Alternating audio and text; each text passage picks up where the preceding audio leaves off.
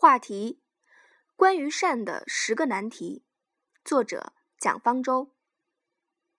四，明知会后悔的善良，做还是不做？如果你知道你要搀扶的老太太会反咬你是推倒她的人，你要不要去搀扶？如果你知道你捐助的善款只有很少一部分会落到灾民的口袋里，你还要不要捐助？如果你要帮助的人并不感恩你，反而让你见到了人性的丑恶，你还要不要帮忙？在现代社会，行善这件事儿似乎越来越变成一个注定会让人后悔的事情。记者去泥石流灾区进行报道，想要帮当地灾民反映灾情，却反被灾民扣住，作为人质要挟政府进行赔偿。民间人士自发去暴雨受灾的郊区发放物资，结果物资不仅遭到哄抢，而且身上的财物也被洗劫。山东省干脆下发《山东省见义勇为奖励和保护条例》，条例中明确规定，见义勇为受益人应当对见义勇为人员及其家庭成员表达谢意，予以慰藉。即便如此，越来越多的人不再选择帮助弱势群体。他们理直气壮地说：“可怜之人必有可恨之处。”他们的理由似乎是充分的。现如今，行善者反而是遭受最多质疑的群体。民间机构如天使妈妈被质疑有小金库，救助弃儿的袁厉害被质疑借此敛财。如果预知这样的结果，那还要不要当初？五，大张旗鼓。还是闷头做事儿。微博上最著名的善事，莫过于随手拍解救流浪儿童和免费午餐。薛蛮子说解救了五万六千名儿童。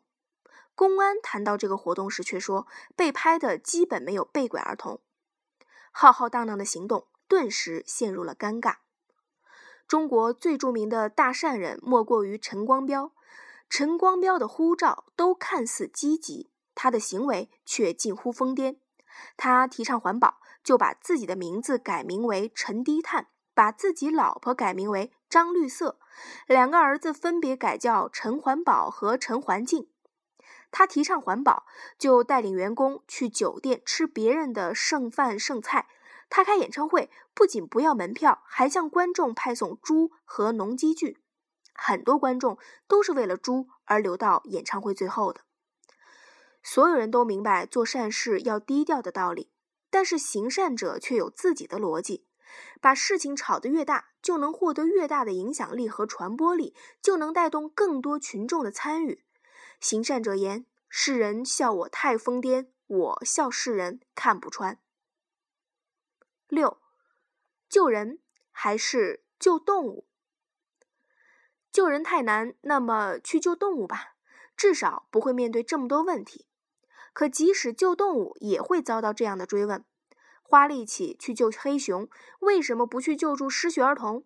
花那么多力气去救助珍稀动物，为什么不去救助艾滋病儿童？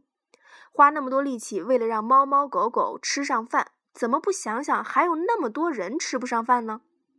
这种问题可以无穷无尽地问下去。当你上网看八卦的时候，有没有想到那些无家可归的人？当你在饭馆喝酒聊天的时候，知不知道非洲每秒钟都有孩子饿死？当你在写字楼工作的时候，为什么不问问自己的良心，有没有更值得做的事情？例如去救助艾滋病儿童。面对苦难，永远有更多更令人痛苦的苦难在其后。解决一个问题，永远有更要紧、更迫在眉睫、更不得不做的问题争先恐后的出现在你面前。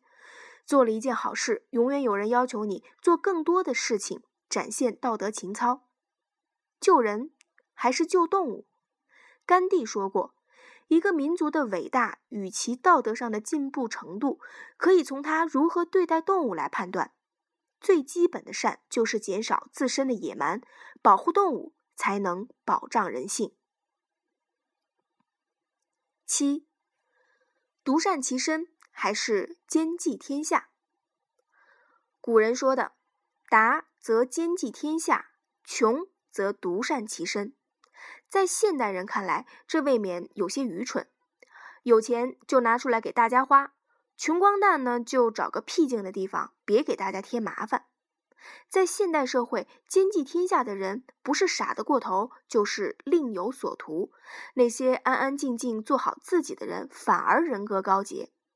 在现代社会，道德的上限是己所不欲，勿施于人。试想，若是每一个人都能把持自身，成为一个个慎独的个体，彼此之间宽容、礼貌、尊重，那么整个社会也就不需要那么多的道德援助了。可是，这种礼貌与冷漠只有一线之隔。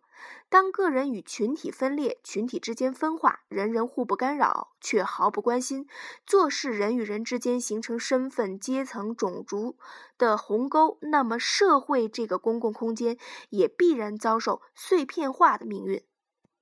当人人只追求着修身养性与安身立命，那么相对的正确和好从何而来？当弱者不被保护和帮助，道德因此也就随之沦为虚无。